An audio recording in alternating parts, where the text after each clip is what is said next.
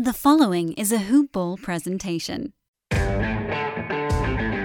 up, Grizz Nation? You're tuned in to the Hoop Ball Grizz podcast. I'm Isaac Simpson, and you can find me on Twitter at Isaac underscore rivals. That's I S A A C underscore rivals. With me is my partner in crime, the man David Williams. You can find him on Twitter at DWill2111. And we have a special guest tonight. You can find him on Twitter at Draft Deeper. He is Nathan Grubel. Gentlemen, how are you this evening? I'm doing well, doing well. That's a lot of rumblings today, a lot of uh, stuff going around. Nothing big like uh, like yesterday, but uh, you know, just uh, waiting, counting down the minutes, man. We we are less than 24 hours away. We are. I, am excited to to be on with you guys. Certainly, thank you, Isaac and David, for definitely having me on the show. I, am excited to to chop up Grizzlies. As I was telling David off the air a little bit, the the Grizzlies were my first um, M- NBA team that I really became a oh, fan wow. of with those grit and grind cool. Grizzlies teams. Yes, sir. Love yeah. those guys always. So um, definitely excited to to talk with you guys, break some things down. Yeah, man, it's always good to, to find Grizzlies fans outside of Memphis. Been a small small market team. That's not always always the case. So I love to love to hear people cheering on the Grizzlies outside of the market. But yeah, man, we're we're excited, man. We've been talking draft for feels like a, a, a year now, man. We've covered the prospects and talked a lot. It's almost here, man. Uh, less than 24 hours away. We'll be be be live, man. It, it's going to be fun. And the Grizzlies making this move uh, really has us intrigued here in Memphis because we think there's more to come. Uh, just kind of looking at how things are setting up, I got a feeling they're going to be pretty active tomorrow night.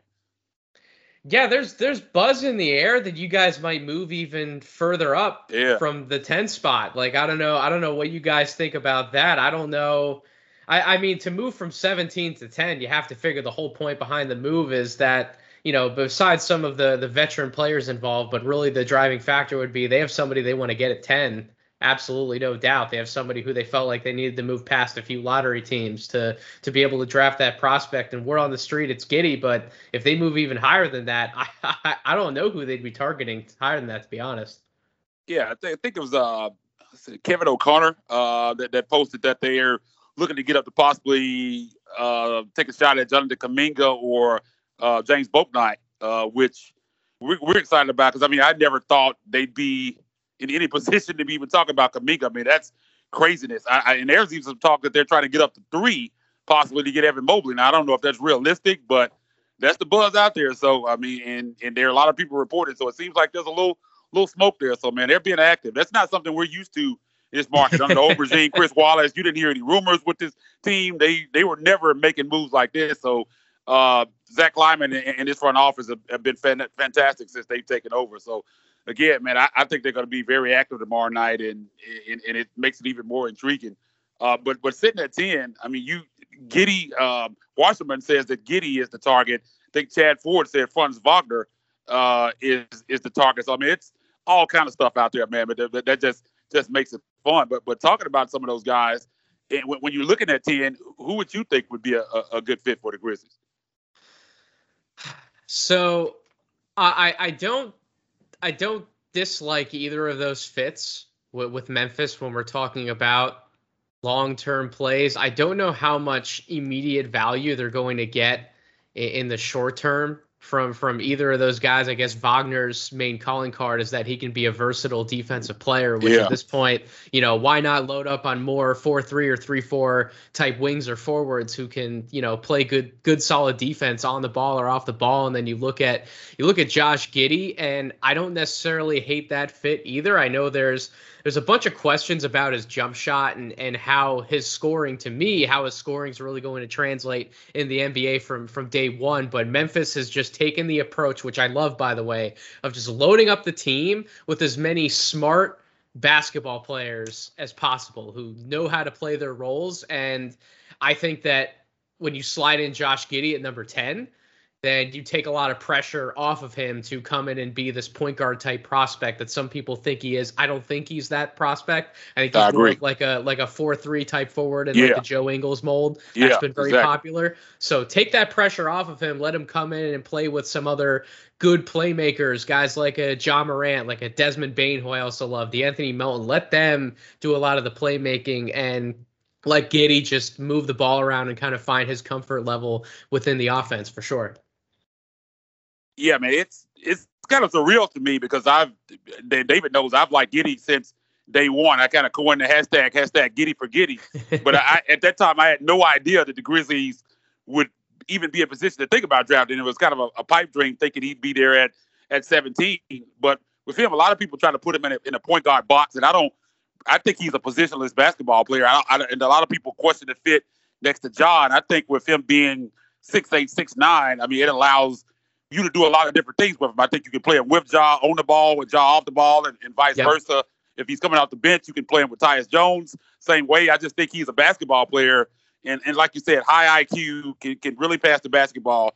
O- offense is, is, the question with him. And he kind of talked about that uh, in, in his media presser the other day, saying that he, with the three point shot, I think he ended up shooting about 29% for the season. And he talked about how just how bad that he started off the season shooting the basketball. Like he said he was embarrassed by the way he was shooting. And as the season went on, he shot a lot better, but the percentage was so low that by the end of the season, it, it never really got higher than 29. He said he thinks it's a little overblown and he's a better shooter than he might be getting credit for. So uh, that that that's interesting. But I, I, just love him as a basketball player. I think him and him and Ja would be really fun together. Yeah. yeah. they definitely would be running like a like a transition type offense as well. You know, Giddey Giddey's obviously great at a lot of the hit ahead type passes and um, e- even getting Ja Morant off the ball a little bit in those sets with the with the speedster that he is, let him fill a lane, get down the court, and then do something off the catch and transition. Let him get to the basket or, or get up for an easy dunk. So yeah, I think they'd be an awesome pair together. Yeah, you know, I was looking at his stats. It, it, took me a little bit to to find like the game by game stuff, but he started off two for twenty from three. So that's just a massive hole to dig yourself out of. After that start of two for twenty, he shot thirty five percent from three. So it, you know, thirty five percent is probably not as high as you would like it to be, but it's still respectable. And, and you know, again, like you look at his age, he he's young, and Taylor Jenkins has he, he's I, would say that he's proved himself as somebody that can develop talent with what he what he's done with this Grizzlies team. Yeah, and and, and that's again coming into the fact that you're probably seeing Giddey as like a more of a long-term type fit, right? Again, I don't know how much immediate value he's going to give you in the short term. Maybe you're able to play him like like, you know, 18, 22 minutes a night somewhere in there and he provides enough offensive value to remain on the floor, but he's probably not going to be um, any sort of awesome defensive player. At least not yet. He definitely needs to keep adding to his body, and then offensively, yeah, just just get him involved in some really easy things. Don't put pressure on him to score the basketball. Leave those responsibilities to others around him, and just put him in positions to to succeed and and use the gifts that he can bring to the table from day one, which is his court vision and his decision making. Let him set the other guys up on Memphis to score the basketball, which I mean, you know, we know that Dillon Brooks loves to shoot the basketball. We know that Ja would probably like to have a few playmaking responsibilities eased off him at times, let him go out and score the basketball a little more. And then obviously some of the bigs, Jaren Jackson's always ready off the catch.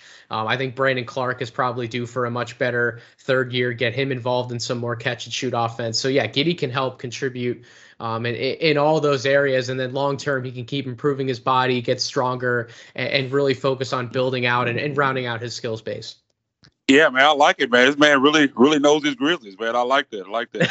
Uh, yes, sir. But, but but with, with Giddey, man, and, and one thing that I, I do like, like listen to him talk, even though he said that he feels like he's a better shooter than those numbers indicate, he's he seems like a guy that he said he knows that that's part of his game he still needs to work on. He seems like a guy that's willing to put in the work and seems like have a great work ethic. And I, I believe that, like David said, I mean, shooting at 35%, I mean, I think that's something that he can prove on. I'm not as much as worried about that as a lot of other people is. I mean, I watch him play. I think he that he has some upside shooting wise, and I think he's a guy that's going to put in the work. So I'm not really worried about the shooting. I think that's kind of the, the downside with a lot of people. But he's one of those prospects. He's, you love him or, or, or you don't. I mean, it's not really any in between on him. And I just have to be one of those guys that love him. And I think he's a again just a jack of all trades type of guy that you can kind of plug in anywhere. I, I, I don't think you worry about the fit next to Ja. I just think he's a guy that you can plug in on pretty much any team because he just has a, such a unique skill set at six eight, six nine, and to, to be able to pass the ball uh, and the, the high IQ that he has. I just think he can fit in pretty much anywhere. So yeah, I mean, you you you guys know this better than I do. That if you're if you're coming to Memphis, that's an important point you made, my friend, about just just being ready to come in and work and, and do your job because that's that's the Memphis mindset, right? That's the when you come sure. to that city, play for that team, you you got to bring your lunch pail. You got to be ready to come in and work. So I, as long as Giddey understands that when he's coming in, I think he can fit in with with the team as well as within the city just fine. some of the other stuff that he does well is beneficial for the Grizzlies as well. You know, Jaren Jackson, they, they moved JV in the trade to move up to 10. And so a lot of uh, a lot of fans are concerned with rebounding. Steven Adams is not a slouch by any stretch, but the thoughts are that you're going to see Jaren Jackson at the five getting more reps. And there have been questions about Jaren's rebounding, and Giddey is a very good positional rebounder. So that's something that's a skill that that doesn't really get talked about a whole lot that I think that he's going to bring to the table that will be equally beneficial for the Grizzlies. Well, if they want to focus more on rebounding, I mean, I, I I have a player in mind that I don't know how you guys feel about him. You'd be swinging for the fences a little bit, but he's a favorite of mine. He's somebody who I think should be in play um, after the fifth pick. I think he can absolutely be in play six on, and that would be Alperen Sengun. I would I would love to see Memphis just take a home run swing uh, on on I somebody like like, him. What do you think about him, man? What, what's what's your take on Alperen Sengun? I like him, and a lot of people. He, he there are not many fans of him in Memphis. Uh, but I think a lot of Grizzly fans are just out on bigs. Period. I don't think they, they want them to draft a wing, and I think they're just kind of sold on that. But but Sengun, I think, is a, a- guy that's extremely young. Uh, I mean, he's really skilled around the basket for a kid his age. I mean, won the Turkish League MVP at 18 years old, playing against grown men. I mean, he has a pedigree coming in that he's played a lot of high level basketball for for a guy's age, and I I just li- like the way he plays. And then I think he has some shooting upside. Didn't shoot a lot of threes uh, in, the Turkish league, but I, I, I've looked at his shot, and I think he's a guy that projects as is maybe a guy that can one day knock some threes down for you. And to go with that inside game, I, I I just think he could be a, a complete player, a complete big one day, and the rebounding is, is fantastic. Um, so I, I like him a lot. He's definitely on my list of ten. There's like five guys there at ten that I wouldn't be upset if they take. And if you kind of look at how the top six is going to go, two of those five guys are going to be there. So I think the Grizzlies are, are great right there at 10. Now, if they decide to go up higher than that, we'll see what happens. But Sing- Sengun is definitely a guy that, that I like, and I'm a big fan of his. Yeah, and I mean he he rates out really well in terms of what you would want from that center spot or or even a power forward spot if you want Jaren Jackson to continue getting reps at center and kind of be that um, better rim protection presence, which is what a lot of people think Sengun's not going to immediately bring to the table. I don't, I don't subscribe to a lot of those defensive concerns that people have about Sengun because I think he's just that smart of a Yeah. defender. Like it's one thing if you don't have the foot speed to be able to beat somebody in a foot race to a spot, but it's another if you can see one to two steps ahead and and you can just beat somebody to a spot because you're moving quicker to to that spot in time, right? Like you're you're beating them because you're seeing the play and you're anticipating it happen before somebody else. And I think Sengun in a lot of different ways can contribute there. He he's not I know he's not seven feet, but he's he's 6'10, he's 240 pounds. He's not a small guy by any means. He can definitely hold his zone down low. And then offensively, I, I know you're you're bringing in Steven Adams to definitely help on the boards, like David said, and and, and to help defensively, especially when Jaren Jackson is off the floor. But you take a look at what uh, Valanciunas brought to the table for you guys offensively, the unsung hero all year long in Memphis, as you guys know, um, helped the Grizzlies rate rate out in different post scoring categories. I know they were they were tenth by synergy and post ups, including passes. And you talk about everything that Sengun can do from a passing standpoint as well, passing out of the low post, getting involved around the nail, getting involved with some high low passing. If Jaren um, cuts to the basket, or even if he's able to to step out as well and shoot like he likes to, um, Sengun's able to whip a pass to the corner, get him involved. Or yeah, there, there's just so many different things you can do offensively with with Sengun on the court. And then yeah, if he does stretch the floor in time, which I'm buying all of it. Like you watch some of the workout videos that kid's involved in, and he's nailing like step back Yeah. threes. I Yeah, think he even he even sure. nailed like a step back three in a game. So like I yeah, I'm really comfortable with what he could bring to to Memphis. He'd be a great fit with with Jaren Jackson long term. Yeah, you know, if you just look at stats without context, you look at, you know, 19% from three, and you're thinking Isaac is crazy talking about he, he may be able to stretch the floor. yeah. But, but a stat that a lot of people go to to for like shooting upside is the free throw percentage. Free he, he was 81% on, on Yep. like, I think it was like six, six or seven attempts a game. So, you know, he was shooting 80% on high volume from the free throw line. So the stroke is there. It's just about stretching it out. And, you know, I, I believe that he could do it. But yeah, he's definitely got a lot of tools that would fit the game. And I, I've been over the course of this entire draft season, I've said the whole time, I don't think Jaren Jackson is a true five. So I don't know. Maybe, Yeah, you know, I- maybe put some weight on and maybe he's able to, you know, get in and play the five position and be effective there. But for me, I have no problems if the Grizzlies go after a guy that could be a true five because I like Jaren at the four.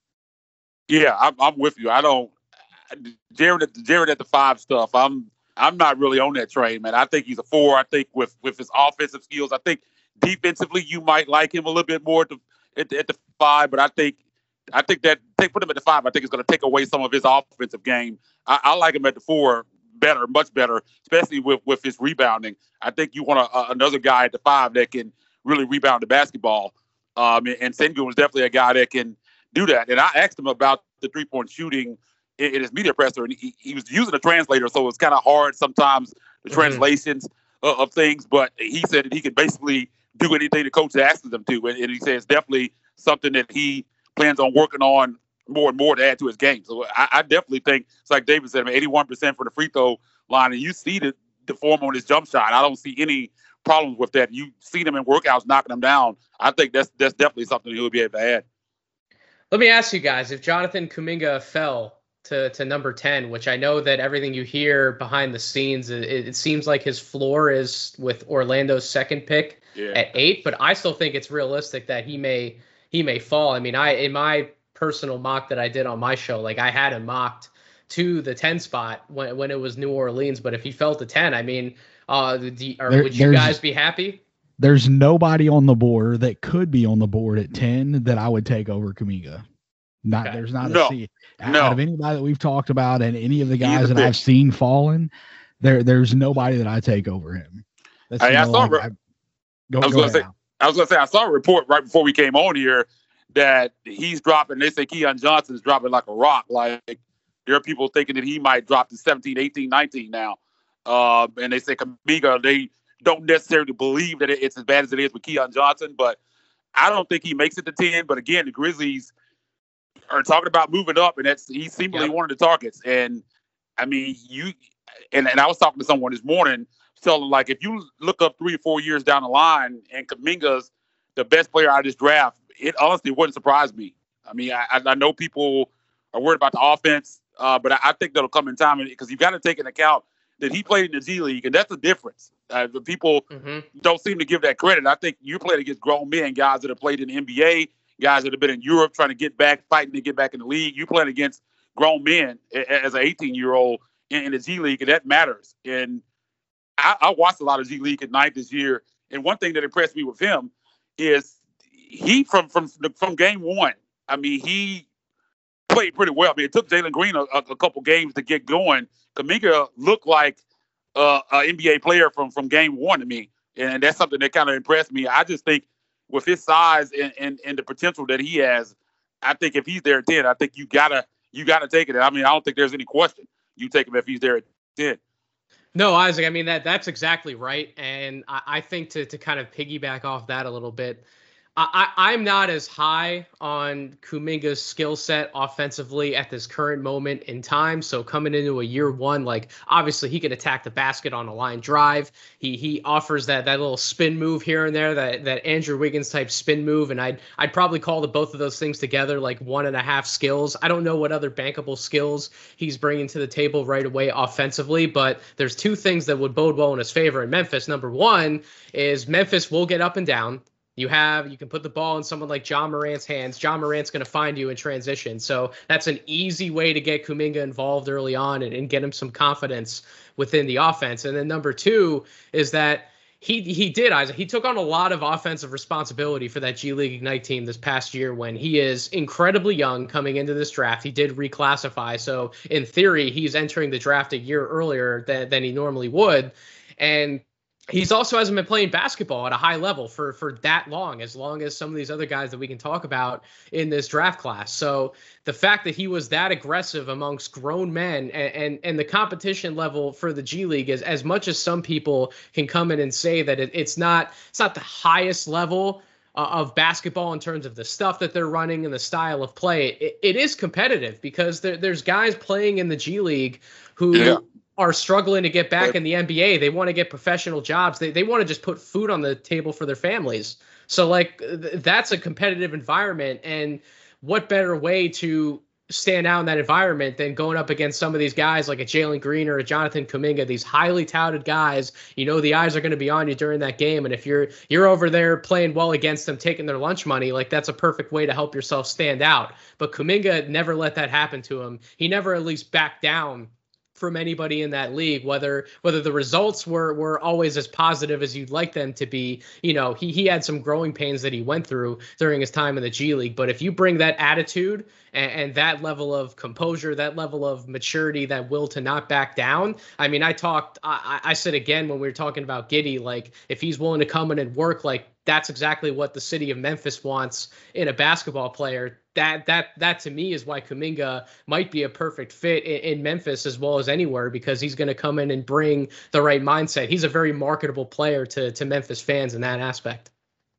And when you when you look at the G League, I, I want to get your thoughts on it. I've kind of had my theories on it. I think it's it, it's fantastic. I think it's great for for the top top tier guys like Jalen Green, Jonathan Kuminga, but we see guys like Isaiah Todd and, and Daishen Nix who are going in the second round, and I'm thinking maybe if they had went to college, they would have been featured and they possibly would have went higher. Probably could be first round picks because they would have been featured players. The numbers would have been a little bit better there on these teams. You got Jalen Green and and Jonathan Kuminga, and also some some veteran guys that are that were getting minutes over you. What, what are your thoughts on, on, on kind of that difference in in the elite guys versus kind of the the, the second tier really good players that are the league?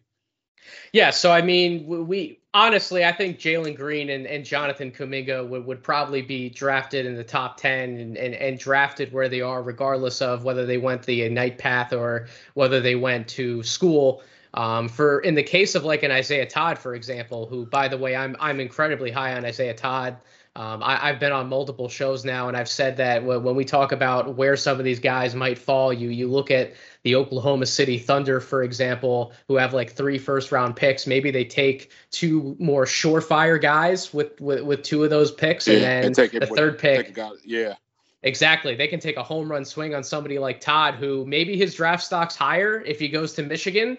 But I think in the long term, it, it, was much better for him to get exposed to to a professional environment um, show somebody like him what it means to work every single day have him even though some of the concepts were more basic have him come in and run those basic concepts get a lot more comfortable with the ball in his hands have him running off screens doing off movement shooting which he excelled in in my opinion by the way. Like i, I think that's going to be more valuable for todd in the long term for for his development and his growth more more so than, than his draft stock. I mean, when you look at somebody like that, I mean, I, I, can ask you guys, like you guys have, I believe, the 40th pick now in the second round, correct? Correct. Yeah. Like I, I would I would be salivating if if Todd was still there at 40 and you guys can get that much value and bring him in, like that that's a that would be a great pick for you guys. I'd be jumping out of my seat to to be honest for you guys if the, if that was able to happen. Like I would be a lot more excited to get somebody who's been through an experience like that than than maybe somebody who's coming from a college program. They didn't get as much playing time or as much exposure to to higher level competition like that. Yeah, I I'm I'm not on the. I'm like I don't believe that he's going to be there at 40, but yeah, I'm I'm all about that. Yeah, we're both fans. I, like, love him. Where would you say? You know, we, we were talking about OKC and their third pick in the in the first round. I think is around 18. Let me look. Yep. Uh, yeah, 18. So, are, are you comfortable enough with what Isaiah Todd showed us in the G League to take him? Do you feel like that he he is first round talent, or do you think he's going to be more uh, of the the second round type guy? Oh, he's he's a first round talent for me. I have so so I I don't necessarily put together a, a, big board where I attach a certain number ranking to a player. I like to tier it off. So, um, but my my first two tiers are reserved for the top four guys: Cunningham, Green, Mobley, and Suggs. Um, they've set themselves apart. But that tier three has quite a number of prospects in there. And when I say a tier three for me, I mean a guy who I think is a one through four starter on like a really good or potentially championship level team. So when you put tiers one through three together, that's about 21 guys for me. And Todd is in that group of 21 guys. Like for me, like I would, I would no brainer take him in the first round because when you look at what he can do shooting the basketball at his size, he's, he's shown examples of shooting it off the catch off of movement. He's created shots for himself out of the post. He has probably the best fadeaway shot out of the post out of almost any other prospect that you can look at in this draft class. And then you look at him, he's six foot 10. He's one of the best athletes in this draft class as well. So his defensive versatility and his switchability, I think he can guard one through four in time. And, and he may even be able to masquerade as like a small ball five. And, and he would certainly excel a lot better due to his athletic talents and in some of those drop coverages that you see traditional bigs struggle with nowadays in the NBA. So when you put that whole package together, I mean, I've seen enough from him shooting and scoring wise that like I've said this on another show. If we look if we look back like five six years from now, and we study this draft class and we look at like who the top five scorers might be from this draft class, it would not shock me if Isaiah Todd somehow ends up uh, on that list. Like I, I am really high on him. He's been so undervalued through this whole process. Like usually everybody who has me on a show likes to ask me like who some of my sleepers are. Like Todd 100% fits that bill. And, and yeah, I would, I would absolutely take him in the first round you know, it, it's crazy to me. A guy like Ziaire Williams, it, you know, he, he's getting a lot of hype. There's talk about, uh, you know, him going. I think eight. I saw as early as eight today. Yeah. Um, yep.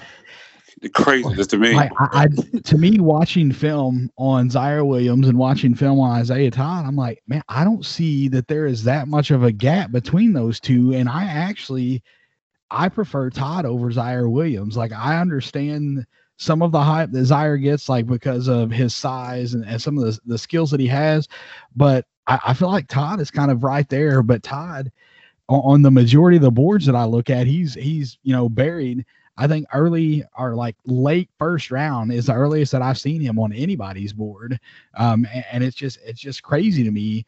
Like, what are they looking at all right is there anything that jumps out for you for todd that, that just like a reason as to why he's further down on these boards than than a Ziaire williams so I think when, when you go back, if you want to compare the, the the two prospects, you look at Ziaire Williams and and what he did in high school for for Sierra Canyon. is You you can go back and watch that high school tape, and you see this really big. I think at the time six eight. He he's grown. I think he's I think he's over six nine, closer to six ten is what he measured around at this point in shoes. So he's he's grown. But even going back in high school, you see this six seven, six eight shot creating wing with deep range, can can shoot off the bounce, can can shoot stationary. Um, is absolutely a threat in transition. Even showed some proficiency making plays. You can you can already tell he has a high IQ.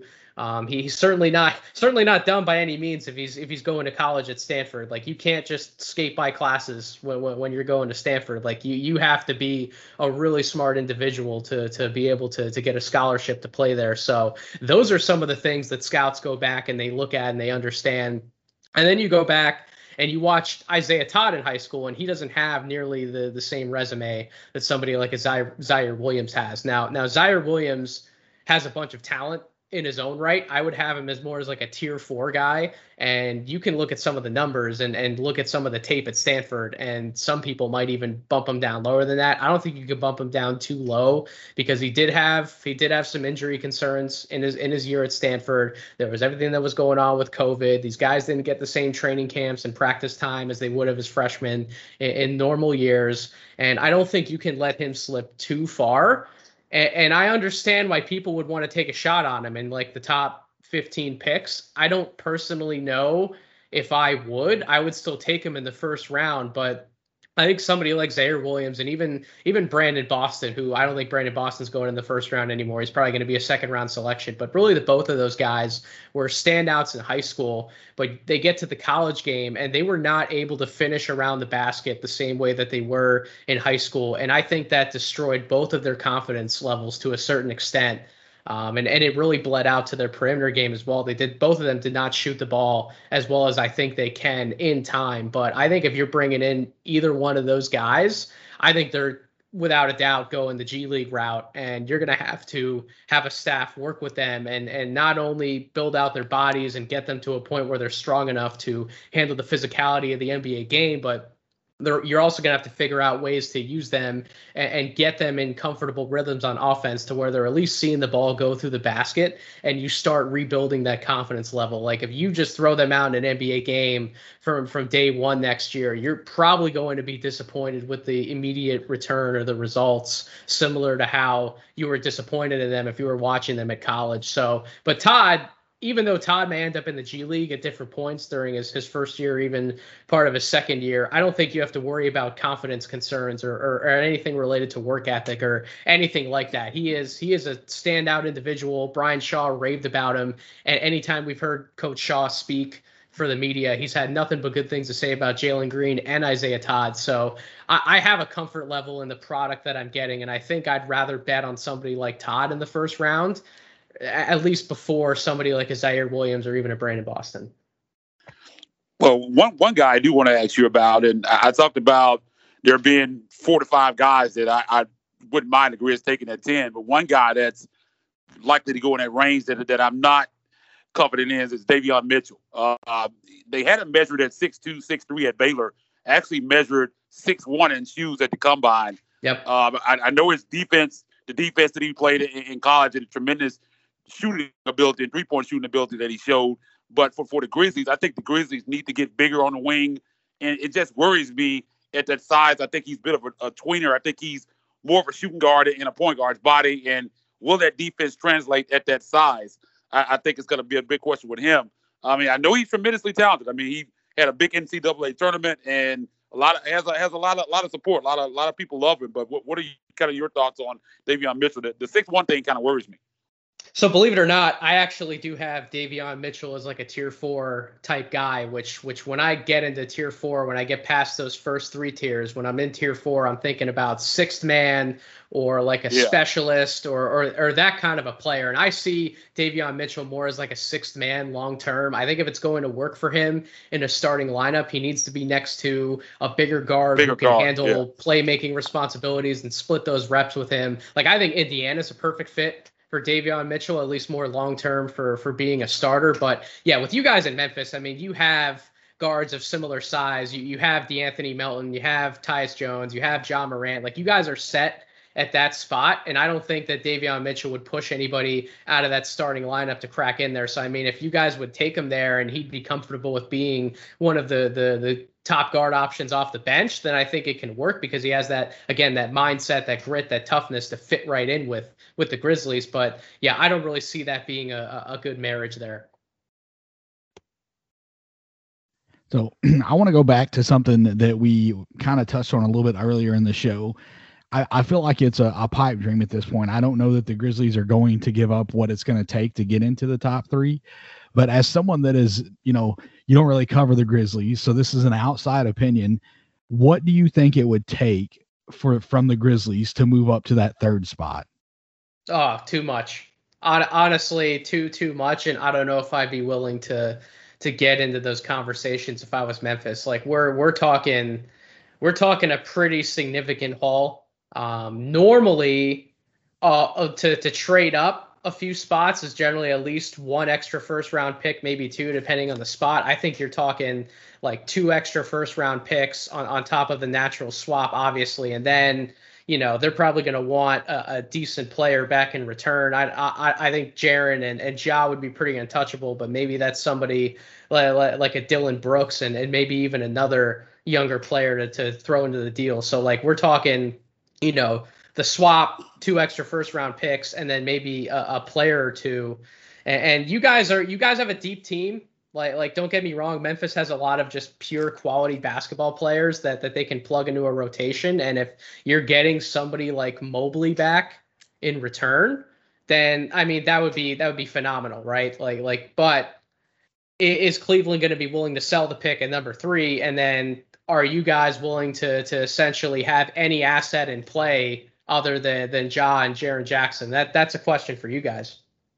Yeah, I, I got a feeling they probably, and, I know it's a no go. I think Kleiman would probably hang up the phone, but I think they'd be talking Jaren in that, and I'm not ready to to go there uh, with, with that right now. I think Jaren been hurt, but I think we saw some flashes uh, of just how special he can be. So I definitely yep. wouldn't give up on Jaren right now. But to kind of piggyback off of that, uh, the consensus for a long time was that uh, Evan Mobley was going to be the number two pick there for the Rockets. But uh, in the last couple of weeks, seems like everyone now is pretty sure that the Rockets are going to go Jalen Green and Cleveland's going to go Evan Mobley.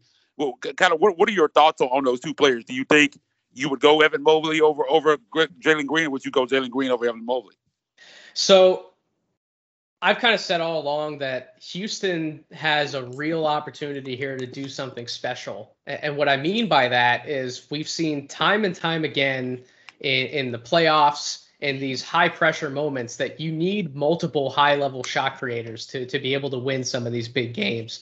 And we all got to watch Kevin Porter Jr. last year. I know that he's had some issues off the court, but thankfully he's found himself in a really good situation. He has the right people, the right coaching staff around him to keep his head on straight and, and keep him focused on basketball. And when that's the case, he looked like a mini James Harden at times on, on, the court. Like some of the performances he had last year for Houston were, were downright scary. And then you're able to pair a backcourt partner like that with, with Jalen Green, who is an explosive guard in his own right, a, a three level shot maker, someone who is going to come in and work his tail off. And you know that Jalen Green's going to become the best version of himself. And I think, again, having that attitude and a running mate next to Kevin Porter Jr., someone who's going to push Kevin to to work as hard as he possibly can and be the best version of himself. I think that's an excellent backcourt pairing and, and, a level of shot making and offensive output that could really give the league problems like four or five years down the road. And then you look at Cleveland with Evan Mobley, and I think Cleveland's actually the best fit for Evan Mobley.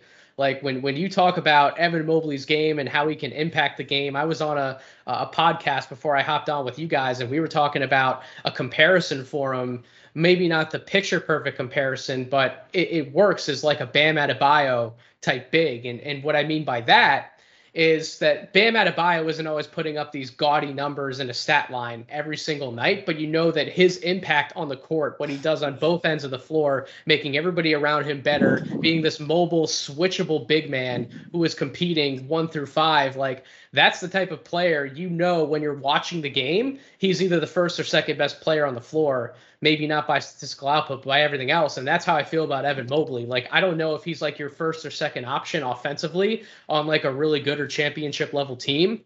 But when you combine everything he brings to the table, the total package at his size, seven feet, being able to handle the ball and initiate offense at times like a guard, his ability is probably going to be able to stretch the floor from three in time. He already has the mid range shot down. Um, and then everything he can bring to the table defensively, being one of those rare prospects who might be able to switch and guard one through five in the NBA. And I don't say that lightly. I understand the the level of physicality that comes with guarding the fives for him. He's going to have to add weight and, and add some bulk. But you look at everything else, his his lateral mobility, his competitiveness. I think that Evan Mobley is one of those rare players that he could be the best player in the draft class. He could also be the third best player in the draft class. But either way, he's going to help your team win basketball games. And his defensive impact, his length, along with Jarrett Allen and Isaac Okoro in that Cleveland front court, especially if they keep those those two small backcourt guys and Collin Sexton and Garland, who aren't the best defenders at times. They let guys get by them. Well, you can let somebody get by you, but good luck trying to score on that front line in Cleveland. So I think that'd be a great fit.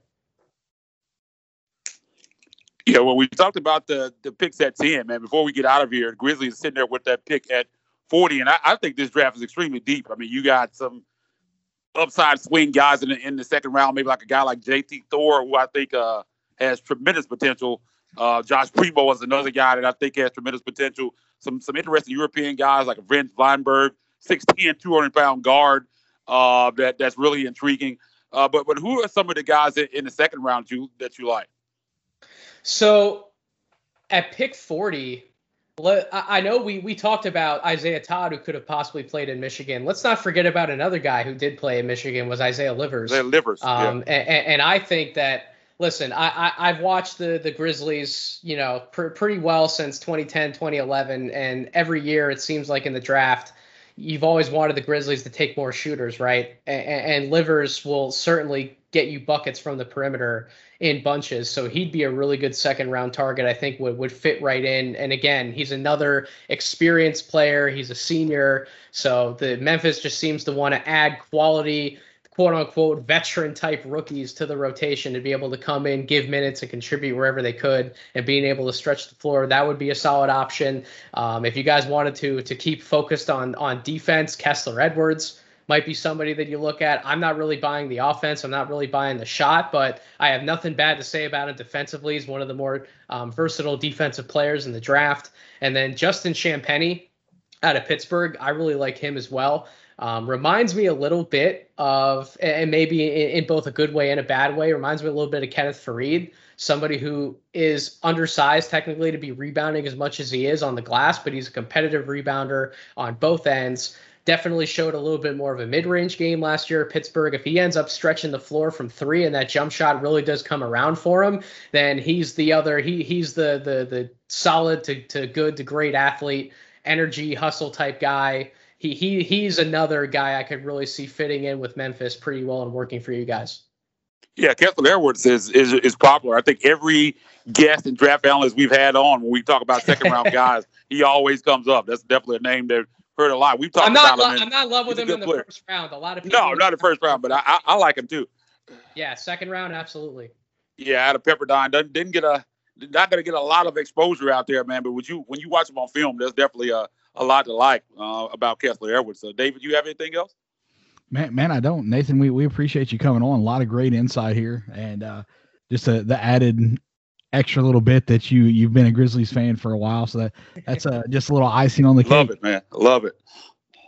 Yes, sir. I appreciate you guys for for having me on. Seriously, thank you so much. If your audience wants to follow me or, or look at more of my work, you can just follow me easy on Twitter at Draft Deeper, um, and then my podcast. You can get it wherever you get your podcast, Apple, Spotify, YouTube. But this was a blast. I, I hope to be um, on with you guys more in the future. It definitely was a great time.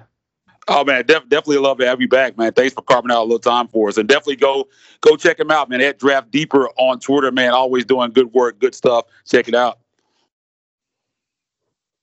Man, but we're gonna go ahead and get out of here, man. Uh, big night tomorrow night. Uh, we're of course gonna be doing our hoop ball live draft show uh, over on YouTube. I mean, David's gonna be a part of that as well. Some of the other great hoop ball voices will be on there breaking down the picks, man. That's gonna be a lot of fun, man. What, what do you think about it, David? Man, I'm I'm prepared. I mean, really, like I, I'm I've been waiting for this draft. It, it seemed like you said, seems like a year, and we've talked about a ton of pro- prospects. Some of them kind of run together, so I've got some notes uh, set to the side so I don't mix anybody up. But I, am ready. I'm excited. I I hate. I'm glad that the Grizzlies moved up, but I hate it because the window that we're yeah. in, we're kind of we're going to come in after the Grizzlies pick, yeah. and especially if they move up again. But you know, a know, lot yeah. of great uh, great contributors over at Hoopball. We're going to have a, a, good good lineup. Allen and Will are going to start us off. And then uh, Jill, that covers the Kings for Hoopball, is going to be on to start the show because the Kings are up there.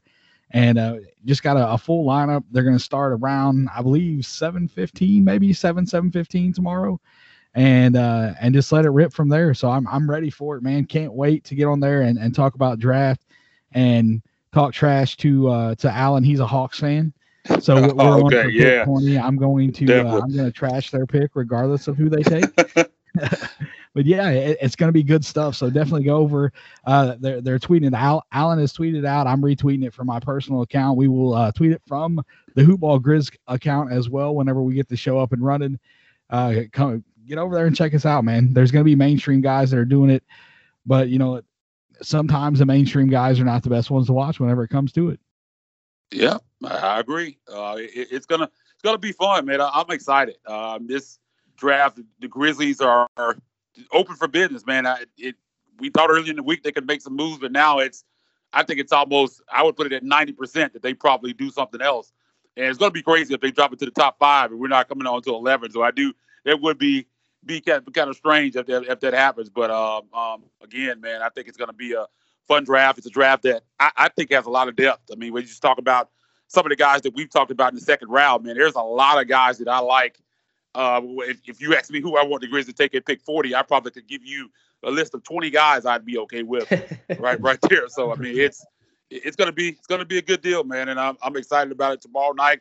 Less than 24 hours away now, man. So so man, uh, everybody's looking forward to tomorrow night, and hopefully the Grizzlies have a, a, a, fantastic draft to keep on building this thing for the future. But we're gonna go ahead and get out of here, man. You can find me on Twitter at Isaac underscore rivals, I S A A C underscore rivals. Go over to hoop at hoopball grizz. Give us a follow. Remember, we're gonna have that link out for you to, to check out our live draft show tomorrow night.